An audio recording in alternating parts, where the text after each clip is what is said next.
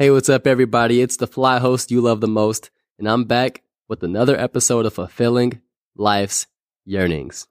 And today's special guest is David Welsh, and David is a young professional with Asperger's who has recently launched the MyPalate project.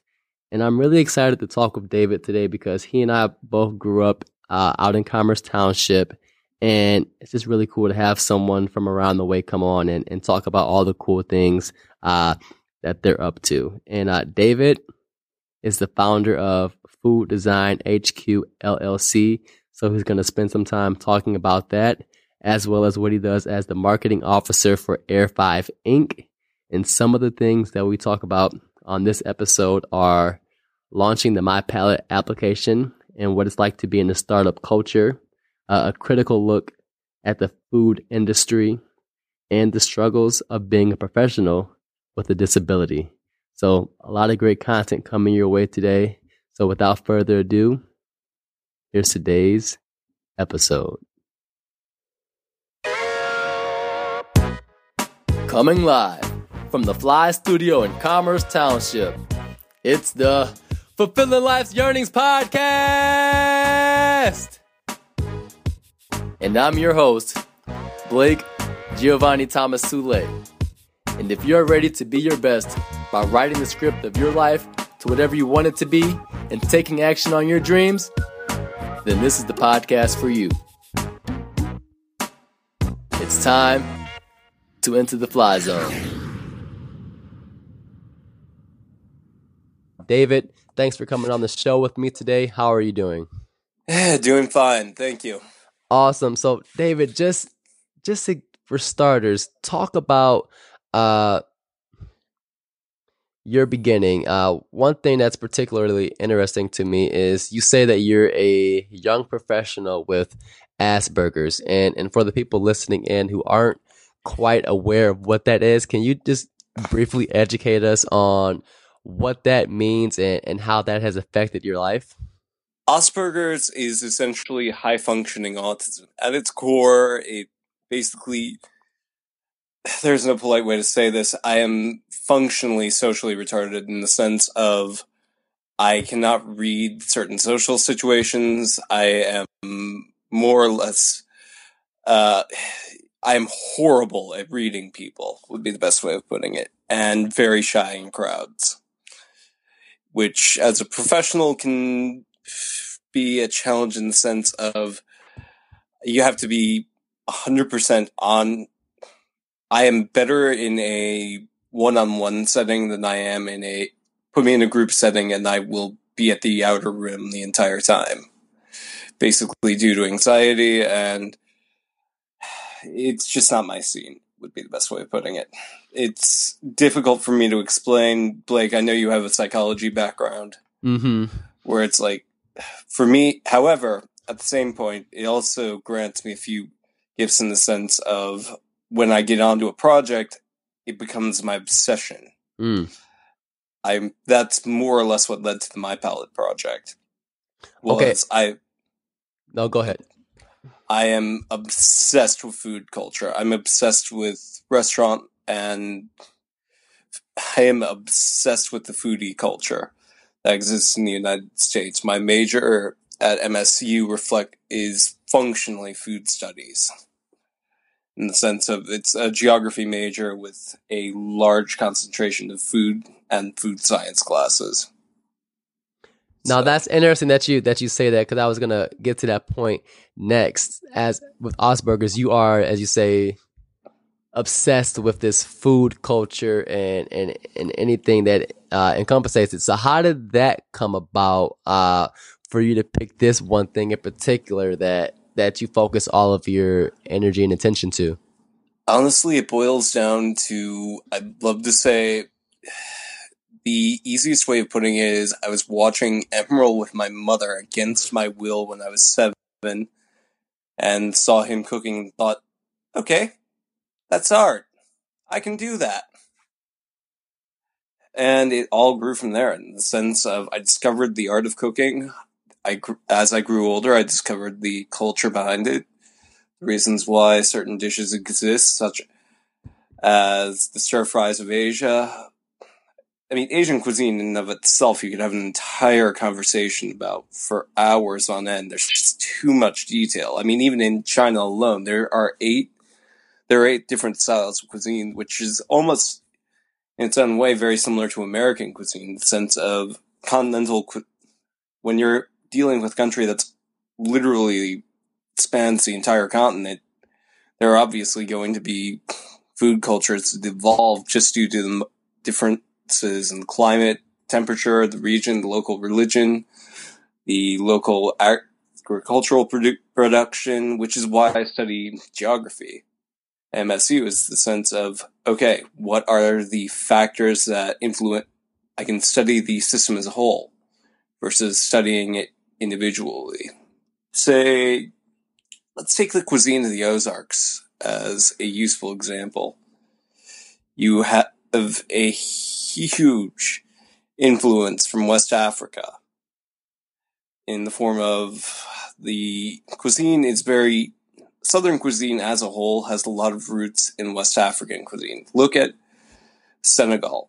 Senegal is actually a phenomenal example of what Southern cuisine really is. I mean, you take a person from the South, put them in a Senegalese restaurant, they'll recognize half of the dishes on there due to the fact that Southern cuisine evolved from the cuisine of the Africans who were brought over from the slave trade. Mm-hmm. Forgive the dogs in the background. I am at my parents' house, so I have to deal with two border collies. No worries. So tell me if I'm going off track. No, that's great. I'm just really fascinated in hearing what got you on this path. So that was great, you know, just that little teaching moment right there. But so you're studying that at Michigan State. Again, you were watching Emeril when you were 7 and you thought to yourself, wow, this is hard. It's something I can do. And now you've made that my life's work. Your life's work. Yes. And so talk to us about where this idea came from for food design, and you were just mentioning how you use geography to really understand the different subcultures that influence the certain types of cuisines that we can find around the world. What does that have to do with food design, and what is that? Food design headquarters, our mission statement is designing the future of food. The simple fact of the matter is, unfortunately, I was reading a parable earlier today, and the book is Cooked by Michael Pollan, who's arguably the more or less the authority on food and agricultural policy and traditions in the United States at the moment. And he flat out said, back even 60 years ago, the average person spent at least an hour a day cooking. 60 years before that, if you wanted to eat meat, you would have to go chase a chicken, catch it, kill it, clean it, and then so on and so forth. Anyway, how it's translated into food design headquarters was and ultimately the MyPalate idea was I wanted to create a new cultural fascination around cooking. It's one of the gifts that we have. It's the ultimate cultural gift in the sense of you are literally made of what you eat. I mean, it's why we know. You can even tell the difference from a Westerner to a person from the East in the sense of the amount of carbon-14 in the person's body. There's a whole subfield of how this came to be. Mostly has to do with the fact that corn picks up carbon-14 incredibly easily. And because of the American diet being so heavily influenced by corn and corn products, it's only natural that for people in the Western world, we have more carbon-14 in our diet versus people in Asia who eat mostly rice and soy-based diet on a regular basis. So, ultimately, the idea behind MyPalate is to hopefully recapture the fascination in cooking. At the very least, foodie culture is alive and well everywhere but East Lansing. So the idea and that you can share a picture of a dish you enjoy or a recipe you like on the MyPalate application, and hopefully, and we can hopefully use that data. I mean, I'm not saying, I shouldn't be saying hopefully. We can use that data to relate to the chefs what the current market research, what the current market trends are, so we can say, hey, this is what's going to be popular in alpha, beta, zeta timeframes. Or this is most likely what the next big food trend is going to be. Now, that's interesting that you say that, and just talking about the future of food, just coming out of my genetics course over at the University of Michigan, we were looking at sustainability and where the direction of food is going from, you know, from taking, you know, stem cells from a cow's shoulder to be able to grow meat without having to slaughter the animal, and then also being able to grow and create synthetic food from the cells of live animals, you know, through implanting them in yeast. What are you particularly interested in as far as the future of food, and how does that play a role in what you feel for sustainability and what you're trying to, or at least putting out there into the universe? I would say it's a complicated question with multiple parts. Right. But in the sense of, I think that the idea of growing meat in labs is fundamentally unethical. You're going to edit this later on, right, Blake? So, oh, yeah. You know, yeah, keep going. Anyway, there are three parts to this. There are three parts to the answer. One, animal agriculture and plant agriculture are inherently linked in the sense of animal agriculture produces, pardon my tongue, shit, which is used to fertilize crops. There is no foreseeable system due to, you can go off on like, oh, potassium, we can use potassium nitrate. The cheapest source of fertilizer is cow manure. There's no two ways around that. And as well as chicken manure. I mean, second, the ethical concern is slaughter. I mean, you have to harvest an animal some way. And that's where I'm very for the process of being able to grow meat and protein in a lab like that. I mean, if anything, it makes it so that we can harvest animal. We can harvest animal protein, which is essential to the human diet if you look deep enough. We are physiologically evolved for the sake of being able to eat and process meat in our bodies. Otherwise, we would not have a lot of the enzymes in our in our stomachs. Our teeth would lack insight to the extent that we have them. Humans are fundamentally omnivorous, and that's the thing I personally don't understand. Leave this part out. That's why I don't understand about vegetarianism. But also, moving forward with the future, for the American diet to be perpetuated throughout the world, it's a stupid idea in the sense of, if you look at any book, if you look at any research done, the American diet isn't sustainable. That is why I'm completely for growing meat products on yeast, on, as you were saying, yeast cells, bacteria, or other bacteria. It's also an ethical concern, and it removes slaughter from the equation. But the triptych part is the sense that we need to generate animal feces to be able to use as a sustainable source of fertilizer. There are no two ways around any of those three equations. The American diet is unsustainable via the fact that getting from corn to cow requires, I think, about 1,000 gallons of water per pound. Something, or it's, I don't have. It's been a while since I've looked up the numbers. So, but it's a large number, though, right? It's especially with going towards the future, with having to have sustainable sources of water, there are going to be wars fought over you're already starting to see it in China and India. People who are more or less fighting for their right to have access to clean and sustainable drinking water. And it's a sad picture painted by the overpopulation of the planet.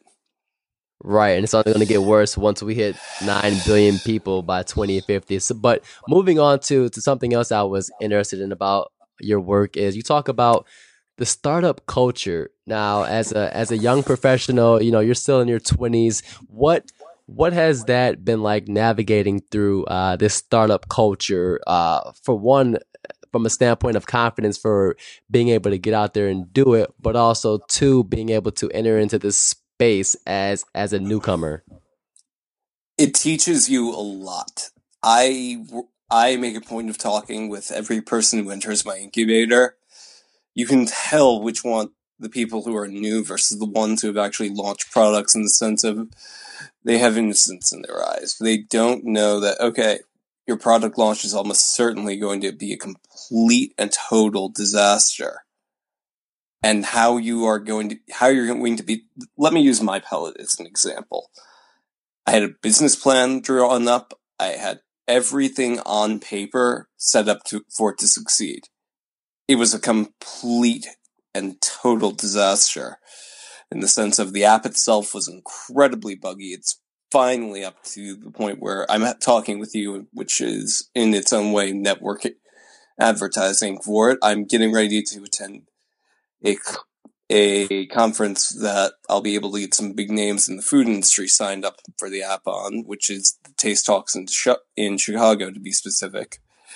And frankly, what I would tell people who want to start a company, don't do this unless you're A, willing to work 13, 14 hours a day and be strategizing for another 2 or 3 hours on end, and B, you have to learn to think on your feet for this. There is no set plan.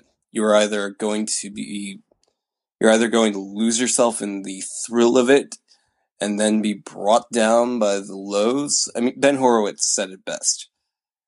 The fundamental emotions of startup culture are terror and euphoria, and you'll be defined not by how you measure by how you handle the euphoria, but by how you handle the terror. When MyPalate launched, it was arguably the scariest thing that's ever happened to me. It's like, okay, I've got an app out there that I am in debt to a relative over for getting the funds to start it up with. I mean, the angles I'm working at right now are to be able to hire a team. I mean, if there are any venture capitalists listening in on this, I would love to speak with you. And I know Blake will be happy to forward you my information. Because right now, the fundamental idea behind MyPalate is there. Now I need to formulate a team to be able to move forward with the project. And that's the other thing that a lot of people don't realize, is that you can be an A+ person in startup culture. But how I ultimately got involved in Aer5 was me recognizing, okay, yeah, I'm an A+ person, but I'm also going at this alone and don't have somebody, the person who I have mentoring me hasn't done this yet. How I got involved in Aer5 was I ultimately looked into MSU's alumni network and just sent out a few messages on LinkedIn. I sent out a few messages on LinkedIn and was like, hey, my name is David Welsh. I've just launched an app pretty disastrously. What are my next steps? Am I going through the right what am I doing right? What am I doing wrong? Ultimately, the person who responded was Jeremy Redman of Aer5, and he and I just started talking for hours on end. And everything I spoke to, he was like, I get it. It's not going to get easier, but everything you're telling me says I've got nothing, tells me that I should have nothing but faith in you as a student. And what is Aer5?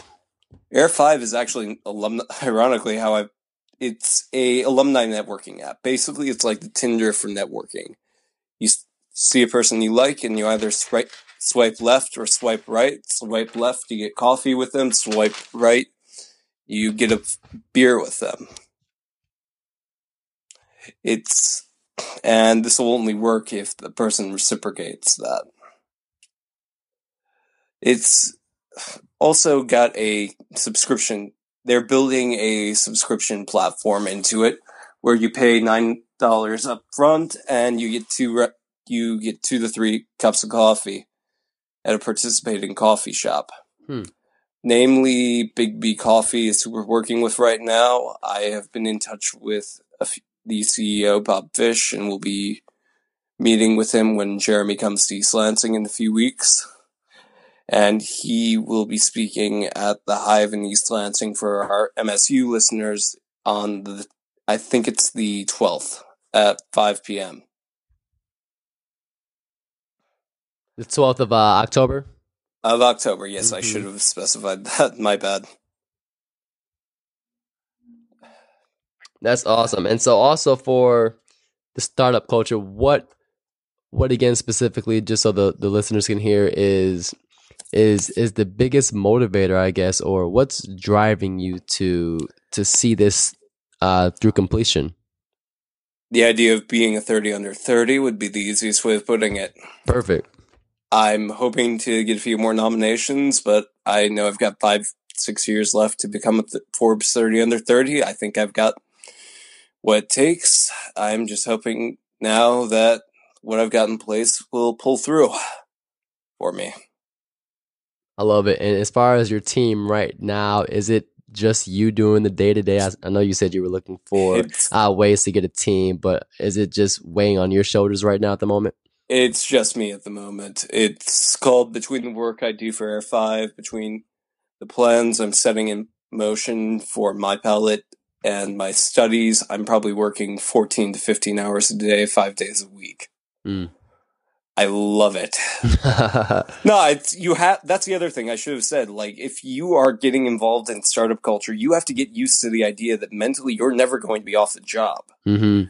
You're always going to be working in some way or another. You're always going to have that one thing that's like, okay, I could have done that differently, or, oh God, I wish I had time to get that done. That's one of those, but you also have to learn to love the adrenaline of it. Oh, for sure. Where it's like, I'm sure you with Fulfilling Life's Yearnings have experienced this regularly. And it also harkens back to the terror and euphoria quote of Ben Horowitz. The process of launching a product is in and of itself a hazing phase for entrepreneurs, in the sense of I have gained an enormous amount of job experience in the last 9 months. I've put together multiple business plans. I speak with venture capitalists on a somewhat regular basis. I know for a fact that the strategies I've been employing have caught a few people's eyes.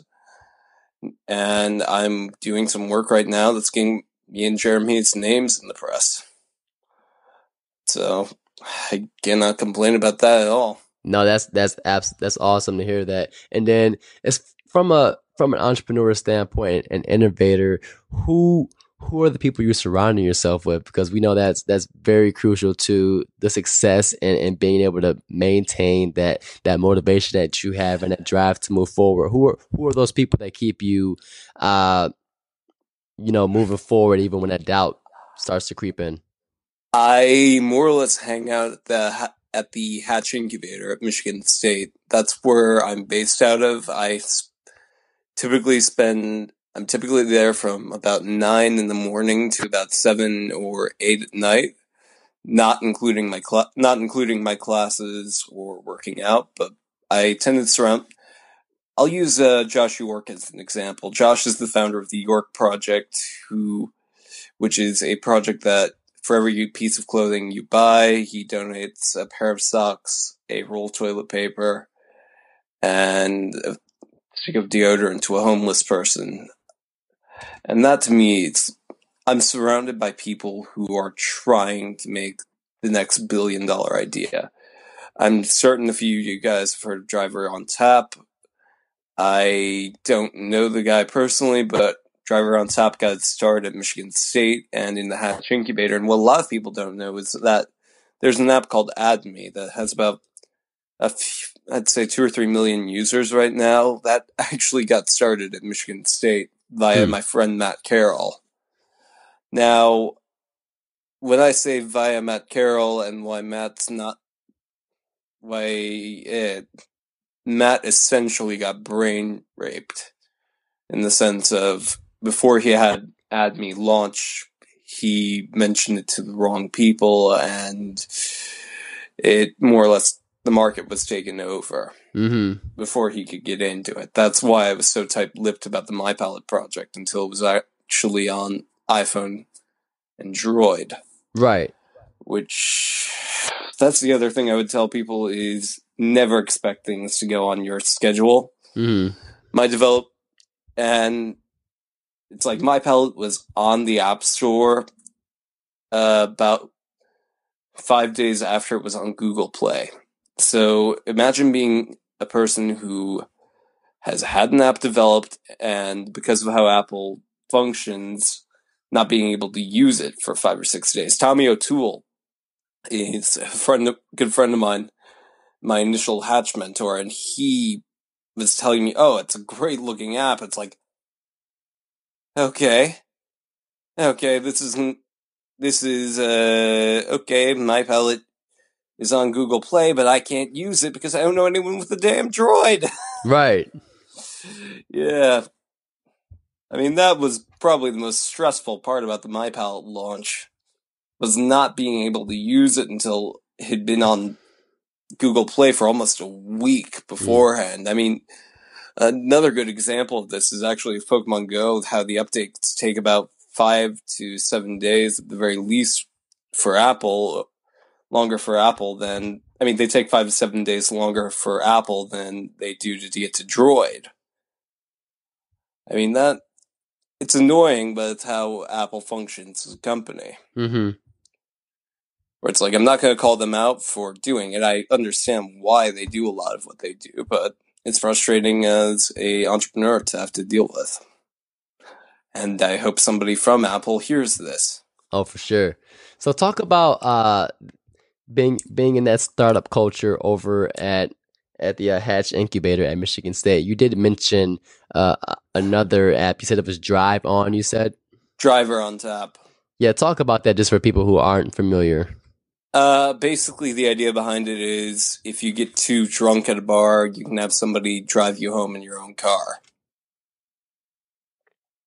Great idea. And it's called Driver on Tap. Yep, Driver on Tap. I'd love to say I could use it, but I'm probably only a handful of people who doesn't know how to drive at my age. That's mostly due to being facilitated by an urban lifestyle. But no, that's cool. But this has been really informative, and dude, it sounds like you are really on your way. And like you said, it's all about it doesn't go on your own time schedule. It's going to happen as long as you keep on driving forward. And it seems like this is something that's going to be really cool. I'm just checking it out right now on my phone, and I like where you're going with this because, I mean, I love food too. I don't know it as much as you do, but just to hear you talk about it makes me more interested. Next time you're at State, I'll get a group of the guys together. I'll make dinner for us all. Oh, that would be awesome. Yeah, and can't wait to do that as well. But before you get out of here, just what are your final thoughts about startup culture, what you're going through, and your overall message for myself and then also the people listening in about pursuing your life's work? I would say be open to everything. I have been in so many situations with the MyPalate project where I was just sitting around the Hatch, maybe sipping on coffee or a beer, depending on what time of day it is, and just thinking, okay, where are my next moves? What can I do now? What is going to be the move that could either break me or make me? Or probably my favorite one, what can I do to break myself just a little bit so that I can figure out, okay, what's my weakness now? How can I address it? And then finally addressing it. It's only when you've been broken that you can really look at the pieces that you have in your game plan from a strategic standpoint. I mean, the easiest way to do strategy is to look at how you would take yourself out from the eyes of somebody who would be seeking to destroy your company. Mm-hmm. I mean, it's hard to look that way, but it's one of those cases of in startup culture, if you don't learn to do that early on, you are not going to be setting yourself up for success. Mm-hmm. You're only as strong as your weakest action. And frankly, I don't like to have a lot of weak actions in my arsenal. Right. Yeah. I would also say that startup culture, it teaches you to be adaptable in ways you won't even know until you start doing it. No one ever. I was talking with a kid the other day who's like, "Oh yeah, you sound like a sheep." It's like, you ever think that a wolf is, in all seriousness, just a sheep that learned to be smart? I mean, the best way of saying that, that came out wrong. It's the sense of the wolves are the sheep who have fallen away from the pack and learned how to get back I think this, and then there's the brain-to-mouth disconnect. I'm sorry, Blake. No, I got what you meant. So you were saying that the wolf was able to blend or get away from the herd, and then essentially the pack, by being able to adapt to the culture around him or her. Correct. No, I love that. So that was gold right there. And then also, David, just talk about before you get out of here, what your definition of fulfilling life's yearnings would be. Pursuing your passion. That would be the easiest way of phrasing it. Pursuing your passion and not letting anyone get in your way. There's always a light at the end of the tunnel. It's called how hard do you push to get to the light? And the question is, what kind of light is it? Is it the light at the end of the tunnel that says, this is the end? Or is it the light at the end of the tunnel that says, keep pushing on? And every entrepreneur who you talk to has seen the light at the end of the tunnel multiple times. The question is this finally the time to quit, or is this the time where I keep pushing myself harder and harder and harder? That fulfill your answer? Or? Yeah, that's perfect. So that was David Welsh, the founder of Food Design Headquarters LLC, the marketing officer of Aer5 Inc., and also the creator of his latest project, MyPalate. So, David, what can we do to see what you're up to learn more about the work that you're doing, and then also to just kind of stay involved and active in your tinkerings and creations? I would say if you want to get a hold of me, connect with me on LinkedIn. So in so many ways, I just got a few emails. I'm sorry, from Jeremy, but anyway, I'm sorry, Blake. My mind just got you. I would say connect with me if you think you could be of some help. Either email me at fooddesignhq@gmail.com. Blake, if you could include that contact info in the podcast link, I'd be really appreciative of it. And I think I'm going to be posting articles on LinkedIn just as progress reports. And if you're a student at Michigan State, you're willing to work for free and willing to help me out, give me a hand with either the work I'm doing for Aer5 or the work I'm doing for MyPalate, I would love to hear from you. Because frankly, right now, I'm at a place where the difference between MyPalate being the next big thing as well as Aer5 being the next big thing is the size of the team and the strengths of it. Awesome. So I'll make sure we put all of that information out there for this episode. And David, thank you again for coming on, man. To me, this was like being in a lecture today, just hearing your ideas and what you think, and just learning more about this food culture and what got you started on this path. So thanks a lot for coming on with us today, and look forward to seeing you soon.